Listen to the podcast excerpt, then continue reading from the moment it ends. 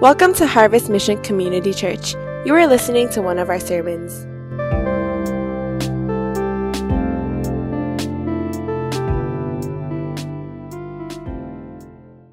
We pray that uh, the Word of God will encourage you. Let's just jump right into it.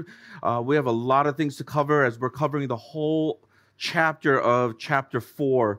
So if you have your Bibles, turn to chapter uh, Romans chapter 4. We're going to look through the whole chapter and we're going to try to take it verse by verse and section by section and allow the Holy Spirit to speak to us. Let me just once again remind us that we're talking about the simple gospel. One of the things that we really are praying and hoping for is that every single one of us will be able to communicate the gospel message in a very simple, succinct way that it's more than just receiving Jesus Christ as your Lord and Savior, even though that is very, very important. But we want to give not the truncated or the minimized gospel, but we want to give them the full gospel, the story from Genesis all the way through Revelation. That's why, as a review, as we've been talking about, there are four epics, or if you want to look at it, four um, areas or four movements in history. The first is creation, that God created all things, and He created them what? Good. He created good things, and that's what He desired. But sin entered into this world. That's why we have the fall. And that's why when you look at this world and everything that's going on, whenever there's despair or hopelessness, it's because of sin. And a lot of us, we minimize that. Oh, it's just who we are, or this is the situation. No, it's because of sin. We see that relationships are marred. It's not the way it's supposed to be between a parent and a child, between a husband and wife, or even between friends. A lot of that is for our sinfulness and our self centeredness. When you think about other areas, while, while whether it's school or some of us who are working, some of the injustices that you see is because of sin. And that's why the fall is something that we have to be serious about and understand that we are in that fallen nature as well. None of us are perfect. We were born into this world that is full of sin. We've been born from sinful parents. So that's why we have this the thing called the depravity of man or humankind. And then from there, God so loved us that he did not want to leave us there. He had a greater plan. So that's why he sent Jesus Christ, the Son of God, to come into this world to live the perfect life that you and I could not live, that as he died on the cross, suffered for us, died for us, resurrected from the dead, now we have redemption. Redemption, that word means ransom, to purchase back. Was we were belonged to God, we were his, but because of sin, we turned away. But God re- ransomed us, redeemed us. He paid the price, which was through the Son's blood, Jesus Christ. That was the ransom. So now we are set free so we can live but that's the problem. Many of us, that's all we know about the gospel. That's why from Monday through Saturday, you live your own life as if you are your king of your little kingdom. Your lives are not transforming. And that's why you get very discouraged and you're wondering to yourself, why is my life not transforming? Because all you believe is that Jesus Christ died on the cross and then now you're saved. It's some kind of transactional thing where you trust in Him and then all of a sudden you're good.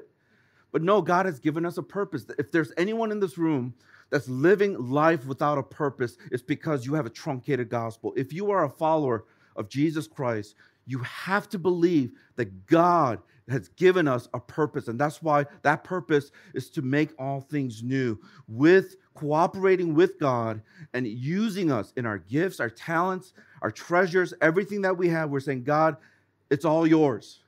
It's no longer mine. I'm not going to try to build this little kingdom that I've been trying to build for so many years but it's about you. It's about your kingdom. How can I bring this kingdom here on this earth that has been inaugurated? It's here, but not yet. But you're going to one day bring it to its fullness. And so, once again, this idea of we have the privilege of bringing restoration. That's why when we reconcile, it's a beautiful thing. It gives us a picture of the gospel. That's why when you love people who are unlovable, that gives us a picture of the gospel, how God loved us when we were unlovable. That's why I really believe if you understand grace, that word grace in the Greek, it really talks about generosity. People who experience the gospel message genuinely, not a transactional, oh, well, Jesus is my Lord and Savior, but He literally transforms you within. You will be a generous person. I've till this day yet seen a self centered person. Well, let me take that back. I have, but I, let me put it this way they are more generous, not just with money, but with their whole life when they experience the gospel message. How do I know that? Well, think about the time when you've been to a retreat. Some of you haven't. You will. Okay? Deadline is coming up. You will, I believe. That what happens when you go to retreat or you have a really good life group or maybe a Sunday somehow God blessed you and spoke to you. What do you do right afterwards? You just go out and say, My life sucks. No, you will be excited. That's why when you come back from a retreat, when you're really blessed by God, you want to clean up your room. You want to clean up your, your roommate's room mess too. You want to you want to serve. You finally do the dishes. People almost had a heart attack in your roommates. They're thinking, what is going on? Because why? Because when you are touched with this gospel message that you don't receive, you don't deserve anything, but God has loved you, He has forgiven you, He has taken away the shame and the guilt. What it does to your heart is that it opens it up even much wider, and you want to give. You want to give your time, you want to give your treasure, you want to give your talents, so you can have other people experience it too. That's a dramatic pause. Because I got to slow down. I don't know why I'm going so fast. So let me slow down. Because I, I, know how much I have to cover. So maybe that's why I'm going really fast. But let me slow down because I need for you to park this for a little bit. I'm not saying you're not saved. There are many of you who are saved. If you were to die tonight, you'll go to heaven. But what I'm trying to speak to some of you is you are believers, but just this Christian life, you're wondering, is it really worth it? You're still struggling with the same sin that you've been struggling with a year from a year ago, two years ago. You don't see much change. And I, I know I've been there, and there are times and waves that comes. We all know that. And sometimes you really wonder, is, is this Christianity? Is this the real thing? Is this the real deal that I keep on hearing about from other people? Can it really change me? Does it can, can it really give me hope and a future? Can it really give me life when I need it the most? And all I can say is simply this that you don't just experience the gospel once. It's something that you have to keep on experiencing. Wouldn't it be awesome if you just ate once and then you're good for the whole week? Well, I don't know about you, but I'm a food love. I'm a foodie, so I would hate that. Just by going to church on Sunday and hearing the gospel, and then you go and you're not good for the whole week. You know it. I know it. We live our lives almost dichotomized, and that's where the hypocrisy comes in. And the more you experience more hypocrisy in your life, I'm going to tell you right now, your heart is going to get hardened. You're going to get apathetic. That's why you have to experience the gospel on a daily basis, even an hourly basis. When the MTR is about to close, but you got in, that's God's grace. You're experiencing regularly. You don't deserve it. God loves you. He has a purpose and a plan for us to restore all things. So we remember the creation, the fall, the redemption, and the restoration. And the thing that weaves everything all together is God's plan, the story. Well, God is the one who created all things, He's the main character. And then He chose the Israelite people. We talk about the gift, God. And then the Israelite people, He chose them. Why? I don't know. Why couldn't he choose the Koreans? I don't know, because they would be distracted with all the K-pop and all that other stuff. I, I have no idea why. Why? Why the Israelites? I don't know. God knows, but He chose them, the smallest. Maybe that's just how God works. He doesn't choose like certain people that have all the shazam, and but He just picks simple, ordinary people who maybe the world will discard. He chose them, and through them, the Messiah, the promised Messiah, will come. And when Jesus came, he came and he went into the temple. He opened the scroll of Isaiah and he read that passage uh, in Isaiah, and he goes, Today in your hearing that this has been fulfilled. So Jesus Christ becomes the fulfillment. And now he invites us into this kingdom as a kingdom citizen so that we can now participate in this work of restoration as we engage in the work of transformation. As he transforms us, he is transforming the world. This is the whole gospel as best as I can summarize it in about a couple minutes. Well, all I'm saying is if you make Christianity all about Jesus Christ forgiving of your sins and then you go to heaven, I'm telling you right now, you're going to dichotomize your life and you're going to wonder what is my purpose in this life. You're going to be chasing after all these other worldly purposes that will not satisfy you. So as we hear this gospel message, then you're thinking, okay, why did Paul write what he did? Because he's not just talking about this such a uh, substitutionary atonement where God sent his son and died for us, but there's a bigger picture. And that's why, even when you look at chapter one, all the way through chapter three that we have covered so far, it's more than Jesus Christ coming to this world, but it's a great, grander scale of what he's doing. He talks about the Israelite people, he talks about the Gentiles, the non Jews. He talks about from the creation of the world in chapter one that all people are without excuse, that they should know that there is a God. They're made in the image of God. And he talks about anyone who performs and tries to earn their salvation. That's not how it works. Because then you might as well be a Buddhist or a Hindu or some other religious person. Because once again, all other religion is trying to reach up to God, but Christianity is the only religion where God reached out to us. Can I get a good amen to that? That's what makes Christianity unique from all other religions. Yes, we pray. Yes, we do all this stuff. We go to services like all other religions. We do all this stuff. But the major difference, I would say, out of all the religion is that Christianity is the only religion where it says God came down to us because we cannot reach up to God in our good works. So, with all that being said, we enter into chapter four of the book of Romans. And it's almost like this pinnacle of trying to explain everything that he was trying to explain. And it brings it down to this issue of faith hoping, trusting, believing in something that is not yet here. That is not just for the Jews, but it's for all people. That there seems to be this idea of this unity that comes through Christ that God has intended from all of creation to bring all his people, every nation, every tongue, as we see a glimpse in Revelations chapter 7. And so we want to talk about this issue of faith and what it should produce in our action this morning. So let me just kind of take a little shift now and kind of go into chapter four, because again, I kind of gave you a summary in the last four or some minutes. Let, let me talk about this issue of faith. So I'm going to ask you a question. I'm wondering how many of you heard of the phrase, I can do that blindfolded? Have you, have you heard that phrase before? Okay.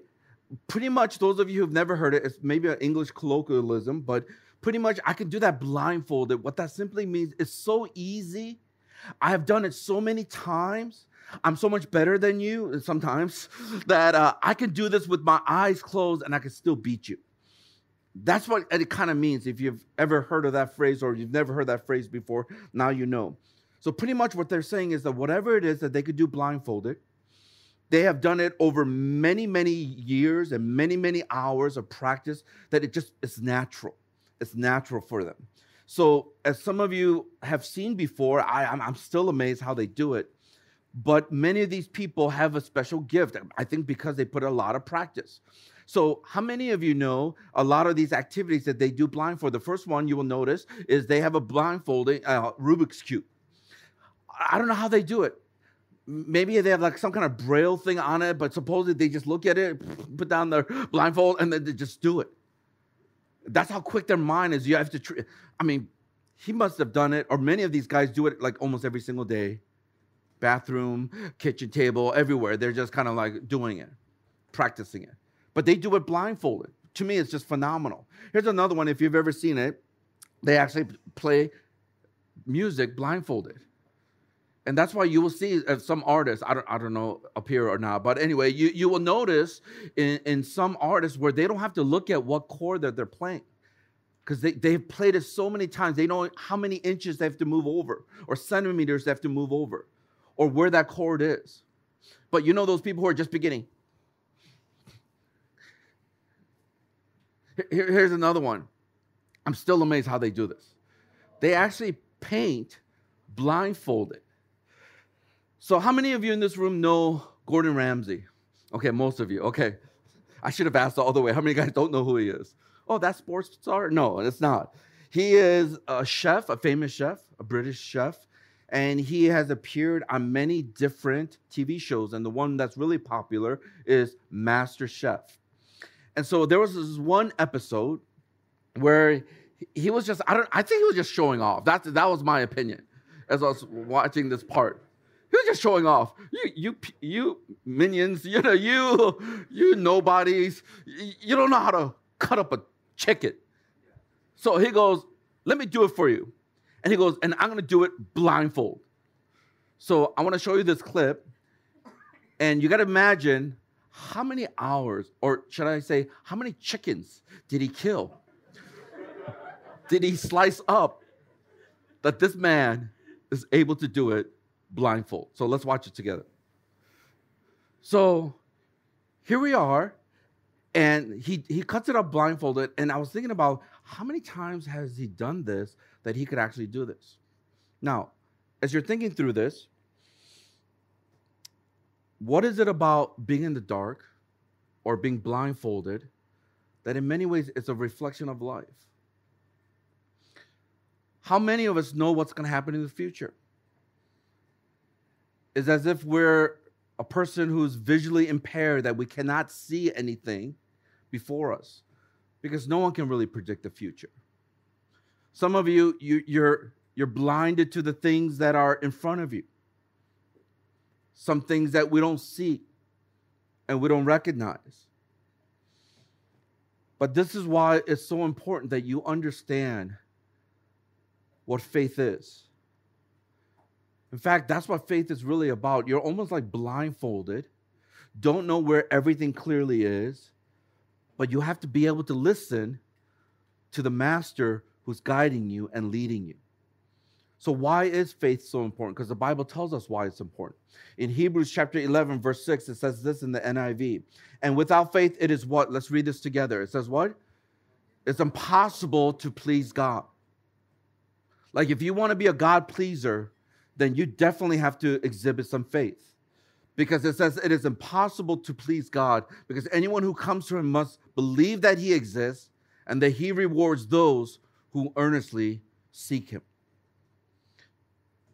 So, this is why, when you think about this, that everything that God is doing in your life, listen to me carefully, is trying to develop your faith. Turn to somebody next to you and say, God is developing your faith. What he's trying to do is that he's trying to help you walk not by sight, but by faith. Because that entails trusting, that entails believing. that believes in hoping.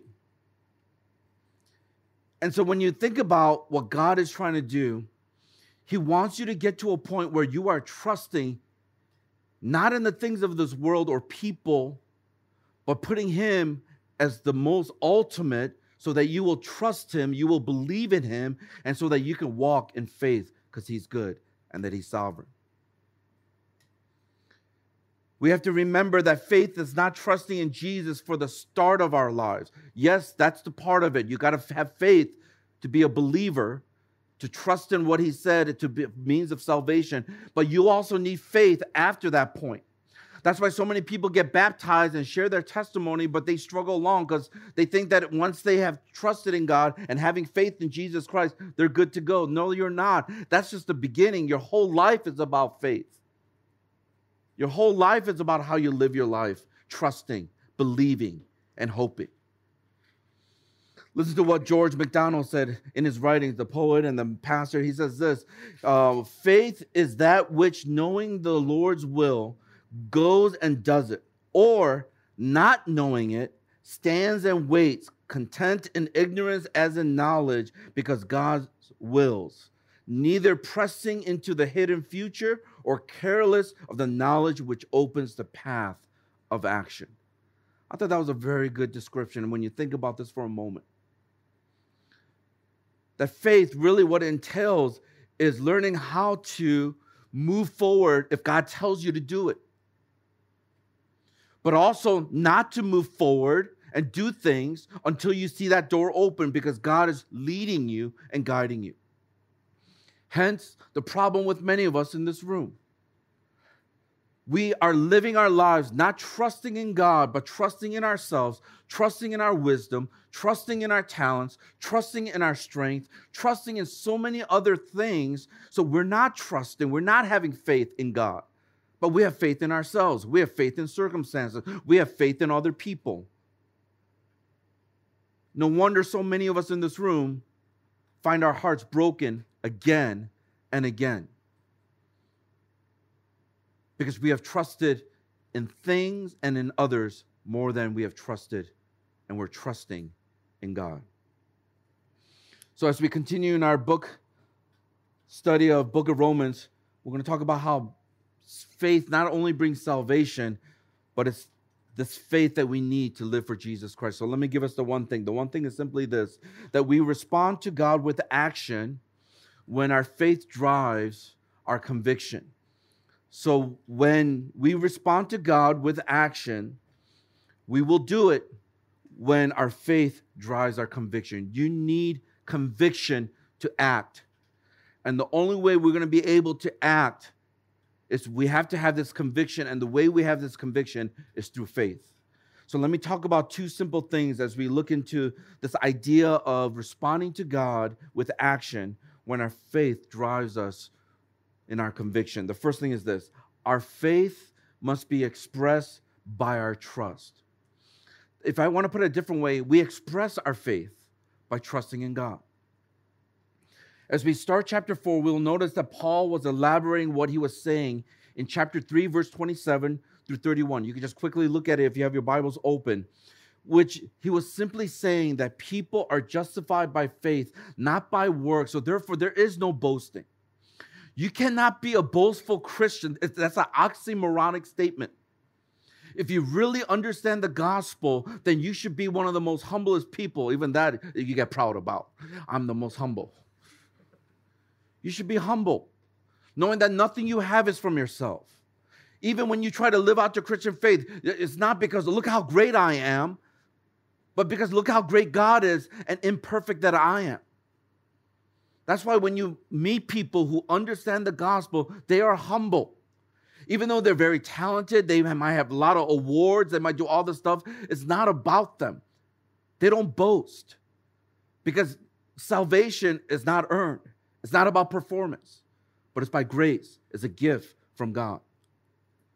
And it's interesting that Paul then uses two important people. You got to listen to me. This, this chapter is it's rich. In fact, I was thinking about dividing up this chapter because there's so much in here but I just decided to talk faster. Okay, so here we go. So there are two important people for the Jewish people that Paul is going to use to make his argument. The first one is Abraham, and then the second one is David. It's interesting.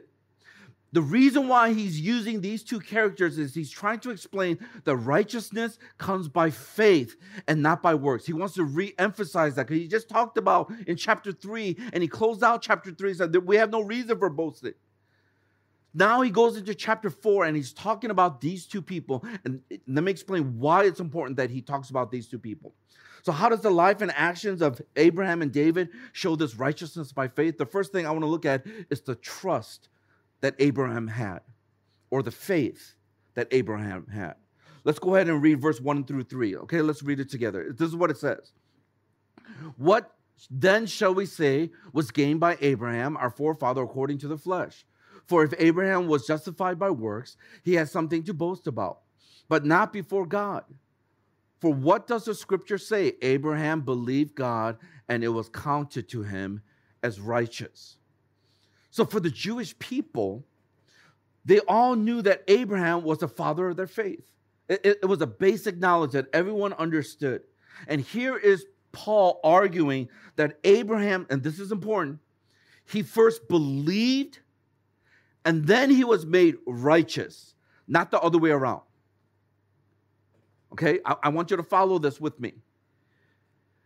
Paul says that Abraham first believed and then he was made righteous. He was not made righteous first, and then he believed.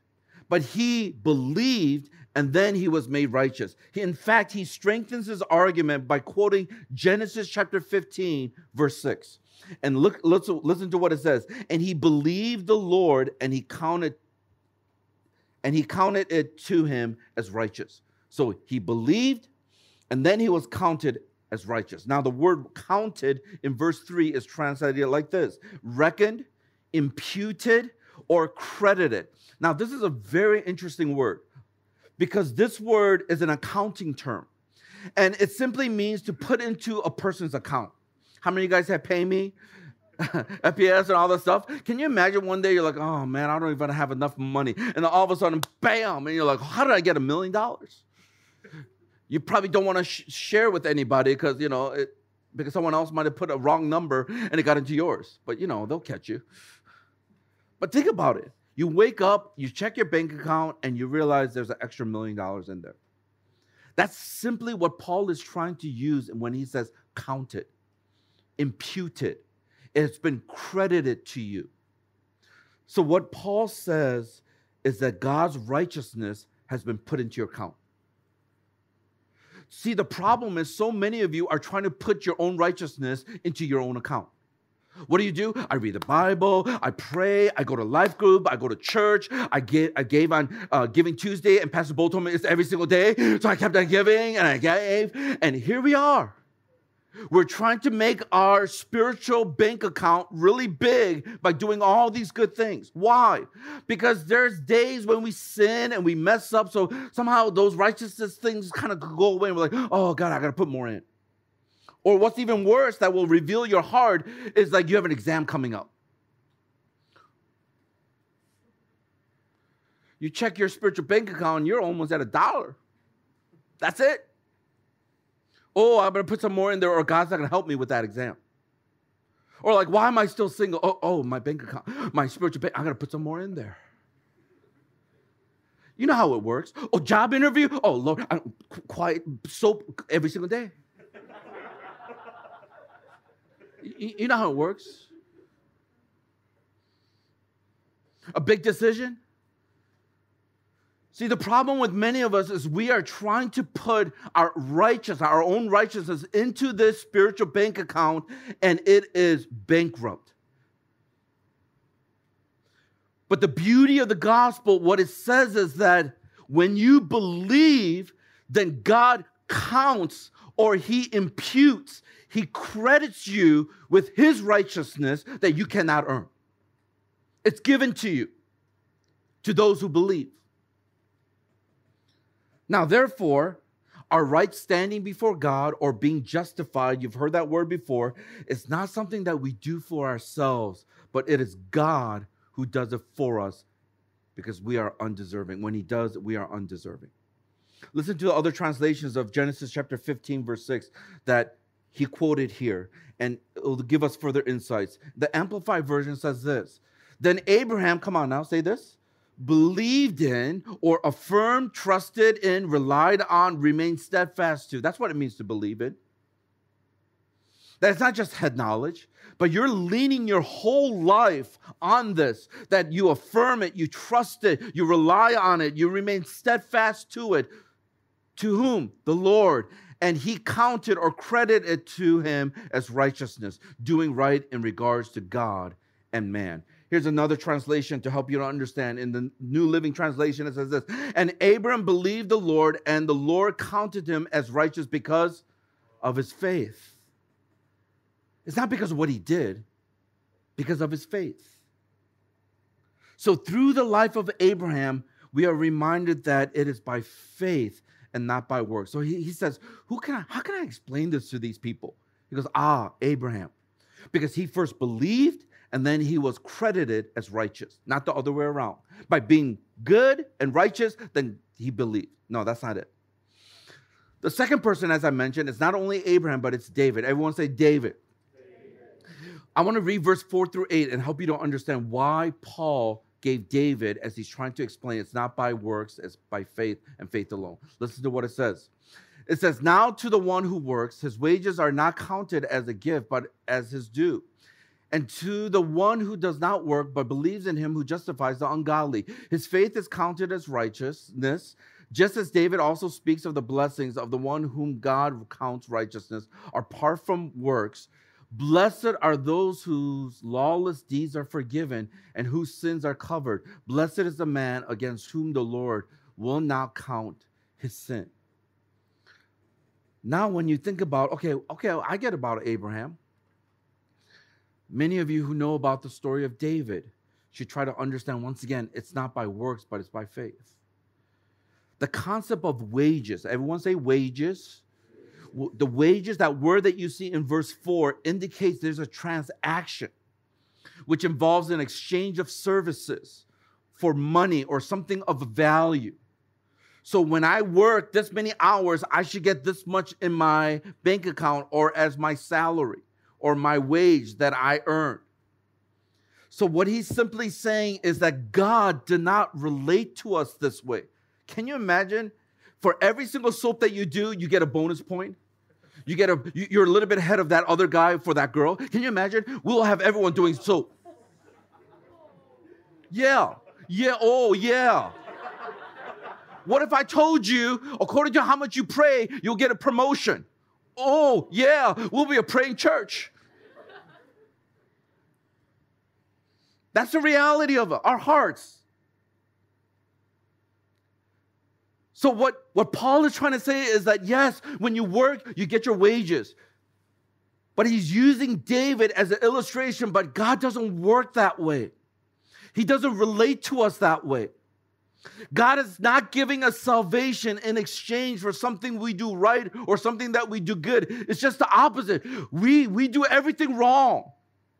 We sin against God time and time again. But how does he treat you? If he treated us according to this exchange, he should destroy us. We will, we will cut our church in half, a third, maybe a quarter, 10%, even less. Your pastor will be the first one to go. Can you imagine? Just try to imagine that for a second. If God dealt with you the way we deal with God in many ways, with this mindset of exchanging and our due wages, what we try to earn, we would literally, none of us will be able to stand here.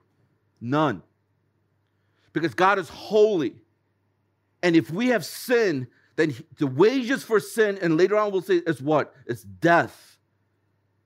Not just a physical, spiritual death, but a physical death, even because we're going to be separated from God. That's why it is better understood as a gift. That's, that's why Paul was alluding to this. Like every person who works, they have this due wages, but it will no longer be a gift. God doesn't relate to us that way. He does it in a way that is a gift to us. That's why in Ephesians chapter 2, verse 8 and 9, Apostle Paul mentions this to the people at uh, Ephesus. He says in the New Living Translation, listen to what it says. And it says, God saved you, come on, by his grace. When you what? Believed. And you can't take credit for this. It is a gift from God. Salvation is not a reward for the good things we have do- done, so none of us can boast about it. And there is no one greater to use as an example of receiving grace than David. Those of you who might not know who he is, if you look at verse 7 and 8, Paul quotes Psalm 32, verse 1 and 2. And I thought it was interesting that he chose this verse in the Old Testament to quote to make his point. Because it's to remind us that David, this great king of Israel, was justified by faith and not by what he did. If you remember, he was an adulterer, he was a murderer, and if you look at his life, you realize it is messy. Even his family life, it was messy. It wasn't perfect at all. So if we're going on wages here, David will be the last person to receive God's righteousness. He sinned like crazy. He was not deserving of God's forgiveness. He was not deserving of God's grace. I was thinking about that. If, if if God's forgiveness was dependent on God's or David's work, then David would not have been justified in light of his actions. It was interesting because as he talks, you go back to that verse in one, one through two, as we just read.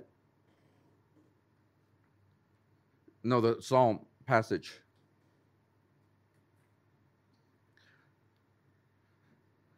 Where David is writing this, and he's talking about how blessed is the one whose transgression is forgiven, whose sin is covered. Blessed is the man against whom the Lord count, uh, counts no iniquity. So that word count is there again. In whose spirit there's no deceit. That is, once again, David's writing this and he says, Blessed are those, because he experienced it. But there is a verse that Paul didn't quote that I thought it was appropriate if he did. So I just read through Psalm 32 and I want to focus on verse 5. I'm going to read it from different translations so you can get the heart behind what Paul is trying to say. This is David still writing in chapter 32 and he just quoted verse 1 and 2.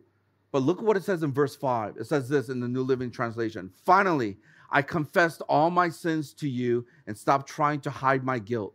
I said to myself, I will confess my rebellion to the Lord, and you forgave me. All my guilt is gone. I'm just wondering how many of us, oftentimes, that's the last thing that we do. We hide, we try to justify ourselves, we try to do more things, or we just, we, many of us, we end up just living a imposterous life where we become two-faced, we're hypocrites. So when we go to church, we go to life group, we go in front of other Christians, we look really good. But then at home and with other people, our life just is a mess.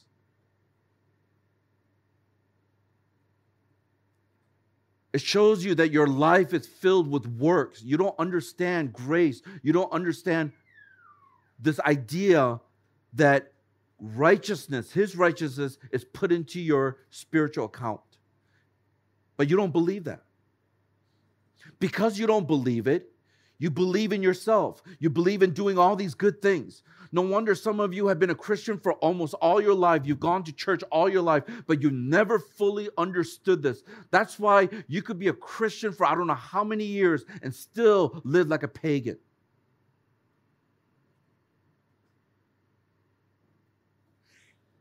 In fact, I've seen people who are pre Christians who have lives that are better than believers.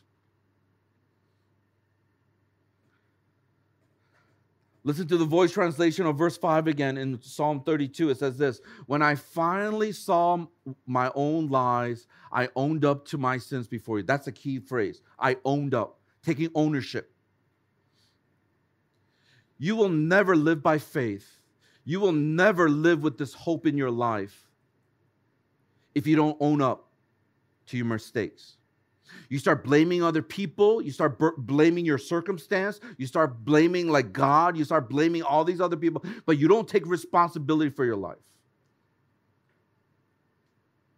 You blame on traffic, you blame on your alarm clock, you blame you just blame everybody except for taking responsibility. I should have slept earlier. I should not have responded to that email. I should I should have just gone and put pause on the Netflix. That's ownership. And every single time I talk to people and I'm listening to some of their struggles and I'm trying to see are they taking ownership of where they are and what they're doing and what they're not doing. And oftentimes you will not see it. And right away I'm like, this person's not going to change.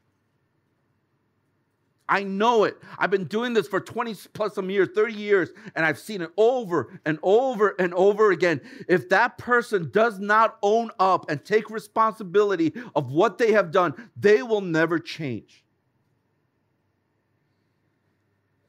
that's like whether in a marriage, in a relationship, with anyone, even friendship if you put all the blame on them and you don't take ownership of maybe your attitude, maybe the way you responded because they didn't do something that they said they were going to do, just when you don't own up for what you have done, then the blame is all on them and you're not going to change. And you might be part of the reason why it's like that. Some of you are thinking, I'm not like that. I'm the nicest person in the whole wide world. Listen to this then. Some of you have parents who are codependent on you. Why? Because you keep on empowering them. The reason why some of your parents do not know Jesus Christ, I'm, I'm not saying this is the only reason or the reason. I'm giving food for thought. It's because you have become their functional God. Why in the world do they need God when they have you, the functional God? I've seen many parents come to know Jesus Christ when they realize their son or daughter is completely, they have gone awry. They're like, I don't know what to do. And they come and they realize they can't do this in their own power and strength. Now, I'm not telling you to go out and do something crazy and uh, uh, they're, they're, they're going to know Jesus Christ. That's not the point I'm trying to make. This is a whole different situation. But in the situation you're in, some of you constantly you feed into their need to have you as their God for their security, for their whatever identity, whatever it may be. That's the same way with some of us when we trust in other things other than God. And then he says this. He says, And I did not try to hide my evil deeds uh, from you. I said to myself, I'll admit all my sins to the eternal. And you lifted and carried away the guilt of my sins. Now, this reminds us that God forgives the sins of those who have faith and believe that God will forgive them. That's why David is used. If there's anyone who doesn't deserve forgiveness, it's David. He was an adulterer, he was a murderer, he did all these bad things. My goodness, if there's anyone who should have been exalted, is Uriah, but he ended up dying. He was a noble man, he was, he was a man of integrity. But he ended up dying in David's hands because he put Uriah in the front of the battle where it's fiercest, so that he will die, so that the baby that Bathsheba is holding can now, he can marry her and say, It's, it's mine. He lied, he was deceitful. If there's anyone who needed God's forgiveness, it was David. But once again, he was not forgiven by all the good things that he did, it was by faith. The Apostle Paul then closes out this section by illustrating how circumcision was a sign of a person's trust in God. I want you to read verse 9 through 12. Let's move along here. It says this Is this blessing then only for the circumcised or also for the uncircumcised? For we shall. For we say that faith was counted to Abraham as righteousness. How then was it counted to him? Was it before or after he had been circumcised? It was not after, but it was what? Before he was circumcised. He received the sign of circumcision as a seal of the righteousness that he had by faith while he was still uncircumcised. The purpose was to make him the father of all who believe without being circumcised, so that righteousness would be counted to them as well, and to make him the father of the un, or father of the circumcised who are not merely circumcised but all, who also walk in the footsteps of the faith that our father Abraham had before he was circumcised. Wow, that's a that's a mouthful. It's like, oh, oh, oh okay. So what is he trying to say? Can you imagine if you are a Jewish listener, you're hearing this to what Paul is trying to say? It is so contrary to what they have been taught, what they knew, what they were expecting. The Jewish people had to deal with this tension. If righteousness is by faith and not about the law, especially about getting circumcised or not getting circumcised, which clearly demarcated for them that they were the people of God. I don't know about you, but if I was a Jew, I'm like, then why do I have to go through that pain? That's what I would be thinking of. Why do I have to go through that? I could have just been like, I believe, and then I'm saved, and it's credit to me as righteous. Paul addresses this by helping the listeners to realize that Abraham's faith and being declared righteous took place before the circumcision. Now, I want you to, you got to listen to me because this is, I'm going to tie this into other things that we have seen in our church. In verse 11, it says that Abraham received the ceremony of circumcision after he, what? Believed, excuse me, uh, after he believed and not before. So think about this for a second and I'm going to put this in, in, a, in a context that you can understand. Circumcision was an outward sign of their inward faith and trust in God as God's people. This is very similar to baptism. That which one comes first? You get baptized and then you're saved, or are you saved and then you get baptized? We always teach in our church that you first believe and then you get baptized. That's why baptism by itself, with no faith and trust in Jesus Christ, is, is, no, is nothing. You're just going through a ceremony. That's why some of you have this false assurance that you're saved. Why? Because I got baptized. Then go to a store and buy a ring and put, I'm married. No, you're not. Do, do you see, do you see the logic? Just because you got baptized doesn't necessarily mean you're saved. There are a lot of people who got baptized. I tell you a story. I remember this one guy's like, Pastor, uh, it was during Baptist baptism class. I shared this in baptism. So if you've been baptized, you heard this story before. But this person came and pastor, and he looked really sheepishly like, Pastor, I have something to share. I'm like, okay. You know, when people start off that way, it's not good. I have something to share, and I don't know what to do. I'm like, okay, well, why don't you explain so I could kind of understand? He said, well, I don't know if I should get baptized again. I go, huh? Again? You don't need, if you got baptized, you don't need to get baptized again. Then he said, well, that's the problem. I don't know when I got baptized if I really believed. I go, huh? Then how did you get baptized?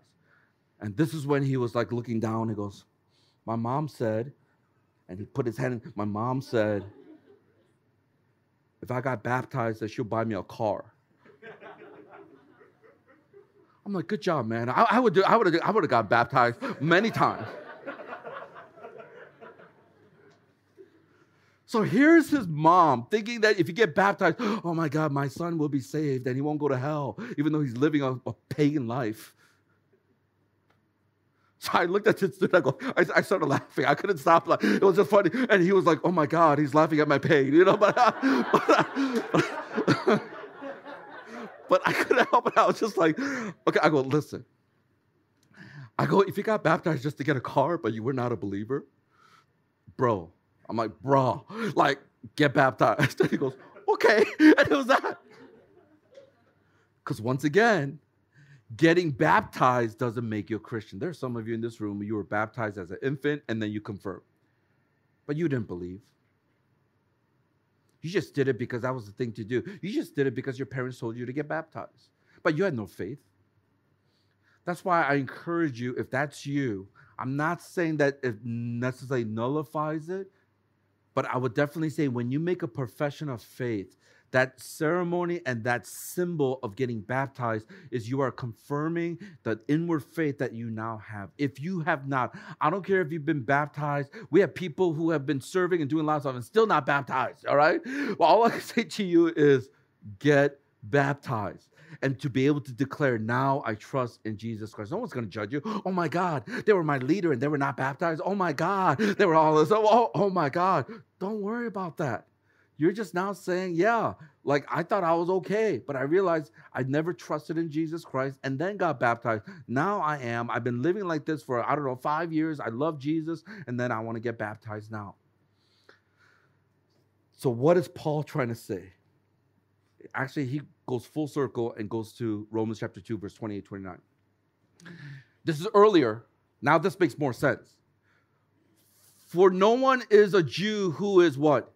Merely one outwardly, nor is circumcision outward and physical, but a Jew is one inwardly, and circumcision is a matter of the heart, by the Spirit, not by the letter. His praise is not from man, but from God. So, once again, what he's trying to say is look, look at Abraham that he believed first and then he was made righteous. Not by obeying the law and then he was made righteous. He believed and then he was righteous. Look at David. He was the last person that should have received God's forgiveness. He sinned like crazy, but he repented. He owned up to his sin and then he was forgiven. What Paul is trying to say in both of these people that you worship and you love, what he's simply saying is that they believed and then they were forgiven, and then they were made righteous. How about us? I mean, when you look at the life of Abraham and David, do you have this kind of faith and trust that they had in God? I'm wondering if some of you in this room are still trying to earn God's righteousness rather than trusting in His righteousness. That you believe, God, I'm unrighteous, but you're righteous. I need you. What do you do when you fall? Or you sin? Do you try to do more stuff to make your conscience feel better? Or do you humble yourself and you own up to it and you ask for forgiveness because it's not by my righteousness, but on yours, Lord? Forgive me. Do you turn to God or do you turn to yourself? Let me close quickly with this last point. Our faith must be expressed by our trust. And here's the second point that I want us to understand as we finish off in this chapter that our faith must be exemplified by our obedience. So it's expressed by our trust, but it is lived out and exemplified by our obedience. If you have this genuine faith. Now, the Apostle Paul focuses a little bit more on Abraham. Okay, David, you sin, you're forgiven. Get move out of the way. I want to focus on Abraham. Okay, so here's Paul. He's focusing a little bit more on Abraham to help us to see that our faith is rooted in God's promise and God's grace. Everyone say God's promise and God's grace. Let's read verse 13 through 16. This is what the word of God says.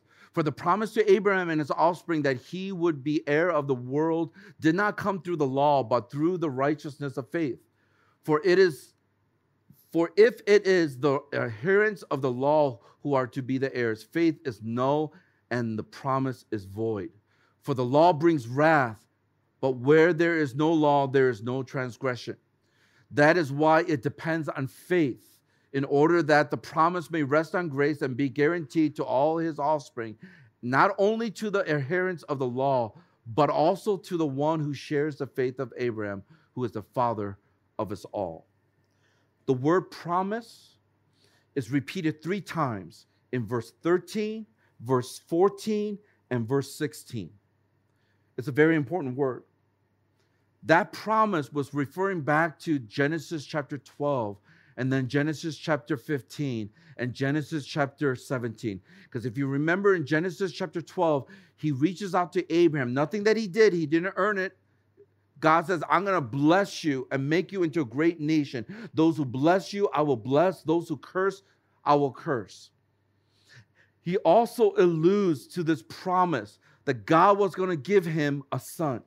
Now, this is the part that you need to understand why it has to be exemplified by our obedience. Paul is reminding us that faith is of no value and the promise is worthless if we only receive God's promise from the law. Like we just do the law. It's by faith. You got to believe this. But our faith, it says, is null and the promise is void if it's based on our performance. So think about this for a moment. God giving us a promise, it is going to be null and void if you try to earn it.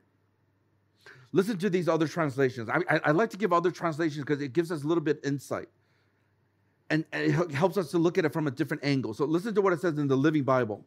So if you still claim that God's blessing goes to those who are good enough, so once again, those are the ones who obey the law, if they're good enough, then you are saying that God's promises to those who have faith are what? Meaningless and faith is foolish. Why do you need faith? It's, it's all up, up, dependent on you. Look at this other translation, the Passion Translation. It says this For if keeping the law earns the inheritance, then faith is what? Robbed of its power, and the promise, what? Becomes useless. It robs of its power. That, that means that if you, if you believe in God's promises, it has power to do something in your life. And I'll explain a little bit later here. Another translation says, the voice says this if this inheritance is available only to those who keep the law, then faith is a what? Useless commodity. Come on, business majors. And the promise, and the promise is it's canceled. Whatever I promise, forget it. Nah, it doesn't work. The reason this is important is because Paul earlier argued that no one can obey the law very well. we keep on messing up. You can't earn God's righteousness before God. In fact, it says that we have all sinned and fall short of the glory of God. Romans chapter 3, verse 23. The law, in fact, brings God's wrath, it says, because it shows us how we have sinned. That's why in verse 15 it says, There was no law. If there was no law, there was no transgression. Paul is not trying to say that if there was no law, then there will be no sin. We will never sin. That's not what he's saying. What he's saying is that because there was a law, what it does is that it shows you how wrong you are. Do, do, you, do you understand? How many of you, okay, don't, don't raise your hand because then, yeah, I'll raise my hand because this is me. Did you ever receive something in your WhatsApp group of something called directions? And these are really, really important directions because there's actually pictures. No matter how many pictures that I see, no matter how much I try to figure it out, I'm always getting lost. and they send these long seven page pictures. And after a while, I'm like, oh, forget it. I'm going to get lost anyway. So I just simply tell them, I'll get to that area. Can you pick me up? Yes, I am spoiled. Yes, you know, this might not be good for me to get uh, to places. but as I was thinking about this, I said, if we did not have direction, we would not know if we're going in the wrong way. Does that make sense? By saying, take a right here, and then I'm like, oh, that looks pretty, and I take a left. I will not get you where I need to go. So, in the same way, the law is supposed to show us where we have erred. So, when God says love one another and we're not loving one another, it'll show us that we're sinful and that we are trying to love people on our own love and we need God's love to love them. Does that make sense? So, the law is actually supposed to show us how we have fallen short so that we could humble ourselves and turn to God. Now, Paul is referencing to sin of omission and sin of commission, things that you do and things that you omit. And when you think about verse 16, Paul reiterates its faith, not by works. And this faith is based on what? God's promises and his grace. Now, he then deduces it down to obedience being exemplified when you do these two things with your faith. And this is so important. I want you to listen. I, I know it's going a little bit long, but just be patient with me for a second. The first thing, like for instance, let me ask you this. How do you know? How do you know that you have faith? How do you know that you are being obedient to God in faith? Let me put it more realistically. There are some of you who will say, Yeah, I believe that God called me to go on exchange. I believe it. I prayed, and this is what God has told me. I go, really?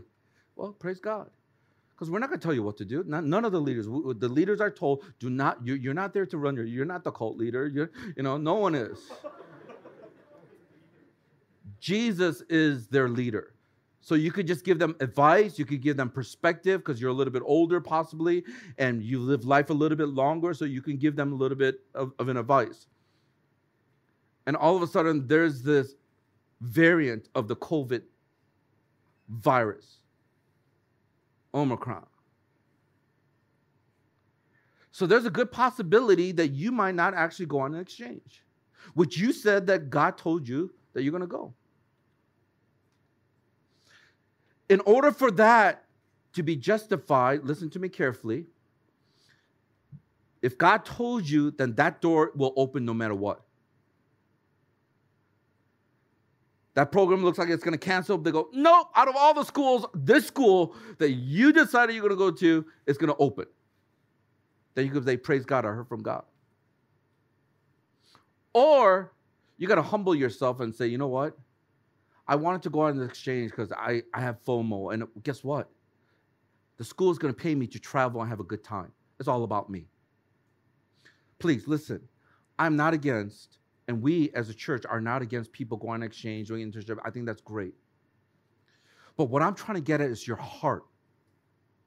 Some of you can justify and reason so many things that are sinful or not in the will of God. Not to say exchange is sinful or not in the will of God. I'm just simply saying, overall, in your life, in my life, we can justify and we can reason anything. And to you, the only way you're going to be able to get into that humble posture is if you can simply say, God, I realize now with this door closed that you're exposing my heart, and these are the reason why deep inside I wanted to go or wanted to do this, or wanted to be in this relationship, or wanted to take this route, or to take this job, to do this. You got to be able to come to that conclusion. If you don't, then you are deceiving yourself, as the Bible says. Put a hard pause there, and let's go on this side. If it really is God, then you got to wait and see God to, for God to deliver. Can I get a good amen to that? There's so many things in our lives that maybe God is calling you to do or God is kind of prompting you to obey in, but it just seems ludicrous. It seems crazy. Luda, you know, so you're just like, what is going on? How in the world is this going to come about? But God, you said so in your word. The difference is sometimes we make decisions based on ourselves, but sometimes here, where it takes faith, you're making a decision based on the word of God. You don't need to pray. Should I kill that person? You, you don't need to pray about that. The Bible is clear. But there are a lot of things that you have to make decisions on that I believe that the Word of God can guide you. If you would just listen. So here are the two things. The first thing is this where we're talking about obedience is exemplified if you have genuine faith in God. The first is we persevere in the promise. That's important. We don't just persevere. Well, will it open up? Can I go? No, in the promise. Look at verse 17 through 19. This is what it says. As it is written, I have made you the father of many nations in the presence of God in whom he believed, who gives life to the dead and calls into existence the things that do not exist, in hope that he believed against hope that he should become the father of many nations. And as he had been told, so shall your offspring. He did not weaken in faith that he considered his own body, which is as good as dead, since he was about a 100 years old, or when he considered the barrenness of Sarah's womb. I hope you got this. That old man, he was a 99. and when he said it's dead,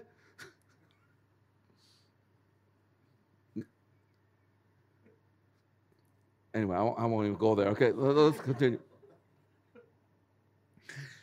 If it is only God who can give life to dead things, then also to call things into existence when it does not even exist. He's talking about what he mentioned in Genesis chapter 17 when he told when god told abraham and sarah that you are going to have a child in your old age can you imagine 99 it says 99 That's why it's good as dead. Your body is like 90, 99. I don't know about you, but if I heard this from God and it's supposed to be a promise from God, I'm going to be doubting like crazy. Come on, can I get a good amen? Is it just me? Can I get a good amen? You're going to get your own building. No, Lord.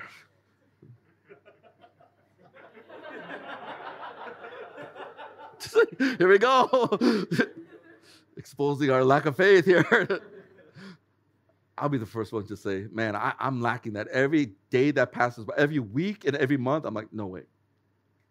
Every budget year, no way. You know, I'm just like, there is no way we're going to get a building. So we can make it a mission center and then be able to reach out to more people. Not only is it the promise that he made, but also I want you to think about this. If you fast forward Genesis chapter 22, you know what happened in Genesis 22? after they actually had Isaac, God told Abraham to sacrifice him on the altar. And he believed and he went because God will somehow provide. It's amazing that he persevered in this promise because God is the one. There was no hope. And even with the impossibility of having a child, he persevered and believed in this promise. In verse 18, the phrase, in hope he believed against hope, gives us a type of faith that Abraham had in God's promise. The New Living Translation says, even when there was what? No reason for hope, Abraham kept hoping and believing. Even there's no reason. Are you crazy? Stop it. Stop. You're not going to have a child, dude. Stop believing in it. The King James, the New King James says this who, contrary to hope, in hope believed. It was completely like ridiculous, but he believed. In fact, in verse 19, it says he did not weaken. Abraham did not weaken in faith. So even though he thought about his body, goes, mm, okay, 99, which is good as dead. And even looking at Sarah, mm, barren, womb, old, and he's like looking and he goes, mm, I don't know, but he, what he still believed.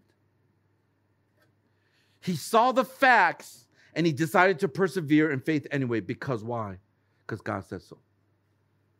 When was the last time you read the Bible and you said, because God says so? Some of you, you you live your Christian life as like, oh man, I stink. I'm, life is not, you know, like this. The very thing that God says that you are, you're denying, and the very thing God says you're not, you're, you're affirming. That's why some of you here who struggle with insecurity, you struggle with all these things in your life, it just shows that you do not have faith. You don't believe in God's word, that you are a child of God, that you are loved by Him, that you are a prince or a princess, an heir to His kingdom. Yes, amen. And uh, like, even babies believe that. That's what I'm trying to say. How much more us who are more sophisticated and older? But he persevered, persevered anyway. The second thing is that he praised God in the postponements. Not only did he persevere in the promise, but he praised God in the postponements. Let me close with these verses. No unbelief made him waver concerning the promise of God, but he grew strong in his faith as he gave glory to God, fully convinced that God was able to do what he had promised. That is why his faith was counted to him as righteousness. But the words it was counted to him were not written for his sake alone, but for ours also. It will be counted to us who believe in him who raised him from the Jesus our Lord who was delivered up for our trespasses and raised for our justification. In verse 20, you see that never, we see that he never wavered in God's promises. I want you to look at that word waver. It means divided. He wasn't double minded. He wasn't like, oh, he, he's just one way God way. God, your way, your word, your promise. What, what does it say about Abraham? What did he do? He did not waver and he gave glory to God. See, he was able to praise God in the middle. Even though the promise didn't come yet, so, so the promise was given, it didn't come yet. So in the middle, it says he was giving glory to God. That's faith. And as I said over and over again, it is not faith when you, you know God, what He told you, and you're wrestling and struggling, which is fine. But then you doubt Him so much and you almost deny Him, and then things work out and go, Praise God. There is no praise in that. Where God is praised is when you believe in what He said in His Word and you hold on to it. You do not waver. You're not divided. You're not, you're single minded. And then all of a sudden God delivers, and then you say, Praise God. Are you with me? God is glorified in the middle when you're able to hold on and believe what He said, not in the circumstances, not in what other people have said to you, but you believe what He said in His Word.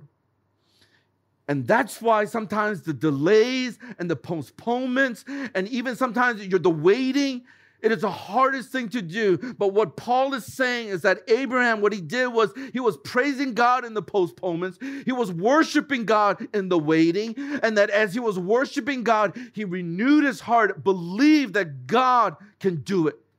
God will do it. That's why Ralph Erskine said this. He says, Faith without trouble or fighting is a suspicious faith, for true faith is a fighting, wrestling faith. You're going to be wrestling with God. God, I'm not sure, but you're wrestling, but you're holding on as He's really holding on to you. So, the one thing, once again, is we respond to God with action when our faith drives our conviction. It is that conviction that God is good, He is faithful, that He will watch over us, He will love us, He will protect us, trusting in all His words and nothing else. And as you walk through that valley of shadow of death, that's when you're going to see that He has been with you all this time, never leaving you nor forsaking you. Can I just give us some quick things here? And as we close, first of all, watch what you pay attention to. Watch what you pay attention to. Like when you go through things, where's your faith at? Uh, do you see Jesus? Or do you look at the circumstance? Do you see the situation around you? This is the why this is the reason why you waver. So watch out to what you're paying attention to. Make sure it's on Jesus and his promises. Second thing is this write down God's promises as you read the Bible. Man, one of the things that I try to encourage people is that when you read and do your soap, whenever there's a I will, God will, or I will, God is speaking, then write it down. That's a promise. That means that God is doing something. He will do something. And when you're able to write these things down, you're going to have a whole collection of the promises of God so that when you struggle, you could go back to those promises because you've written down as we're going through the whole Bible, which, by the way, I want to encourage you. We're going to start reading from the beginning all over again in January 1st. So be a part of this soul program that we're trying to do so that you could read the word, get it inside of you. So write down his promises as you read the Bible. The third thing is this worship God in the waiting. Can I get a good amen to that? As you're waiting to get married, as you're waiting for that job, as you're waiting for, I don't know, that grade, as you're waiting for that promotion, as you're waiting for whatever it is you're waiting for, waiting for that, mm, mm, that border to open up, which by the way, we better pray hard because we just found out that you got to do one week of government housing and then two weeks in a hotel. And my Jesus, I don't know if Dr. Steve's going to get here, but we're going to believe hope against all hope. Get here. So once again, when you think about this, worship God in the waiting. You don't know that He's not speaking. You don't have the answer. You don't know where it's going to. It seems like everything is postponed. Start worshiping. Start praising God in His promises. Can I get a good amen to that? As you start worshiping, and then you'll realize, God, you're more than enough, and you will do it. Lastly, walk daily with God with great hope. Walk daily with God with great hope. Ah, yeah. Forget the video. This is two weeks in a row. Praise God. I'll just save it. Let's stand together, shall we? We want to close. I think it'll be more appropriate if we respond in worship.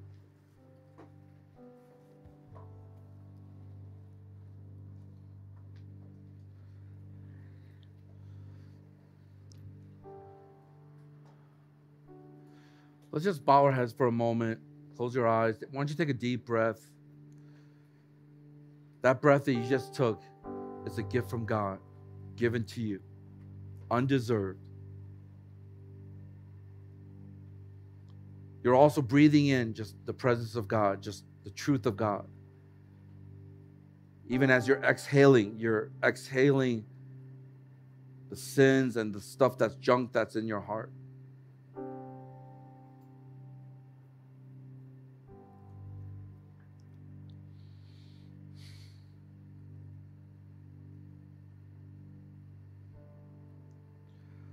I, I wish and I pray so,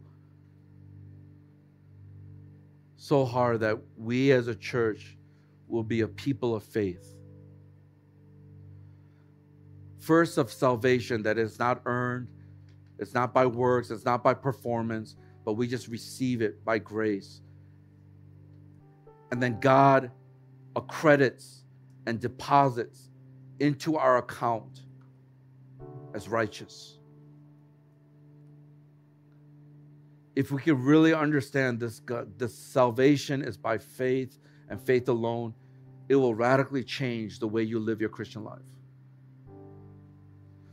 Because if you do it because it's going to be a good thing to do, or oh, Jesus loves you and that's it, then as soon as you start going through the first trial of your life, when you go through difficult times, when you start serving and you start losing your heart, I'm going to tell you right now, you're going to want to give up. When something is not meeting your need, you're going to just try to find it somewhere else. Because you're making everything about you.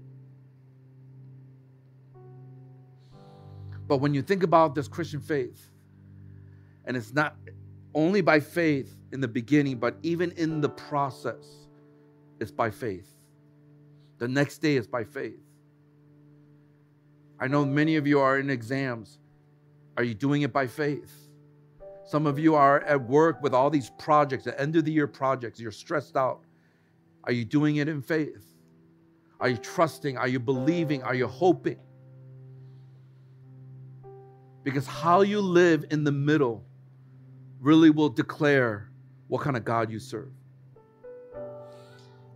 Here's a thought that I want to challenge some of you with. I'm wondering if some of you are going through some tremendous things where your efforts, your wisdom, or your knowledge of things, your own personality, your decisions, it is literally all failing. And I'm going to tell you this, and something that I've learned the hard way many, many times, and many other people can testify. Sometimes you have to go through things where you reach rock bottom for you to humble yourself and realize, God, I need you. I'm wondering if that's what God is doing in some of your lives. He's closing some of these doors for exchange, for other things. You're not finding a job.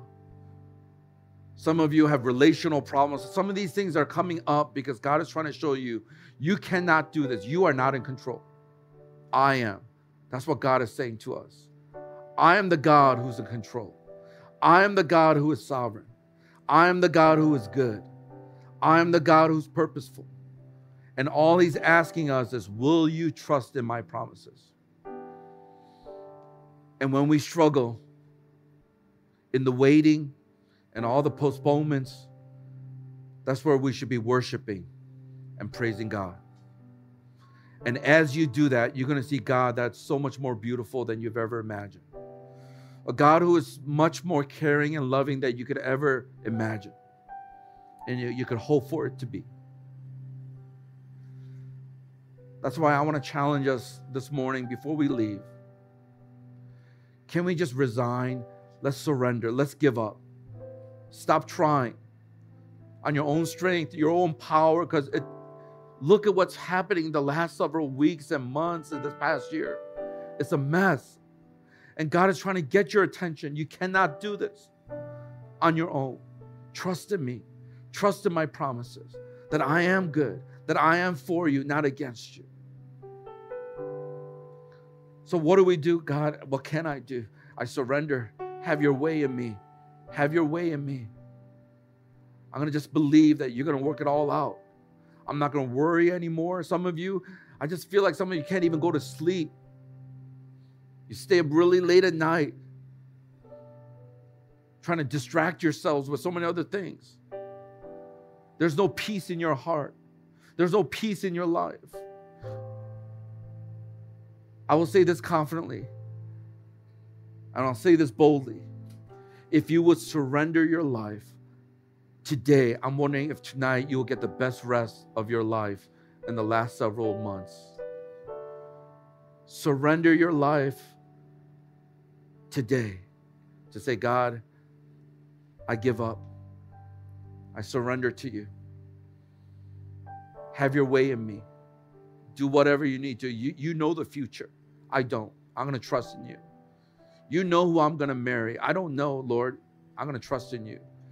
You know what doors will open up, what jobs that you will give to me. I don't know. So I'm going to trust in you.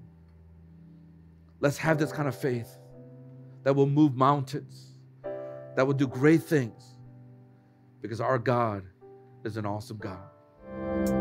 Thank you for listening to the Harvest Mission Community Church podcast.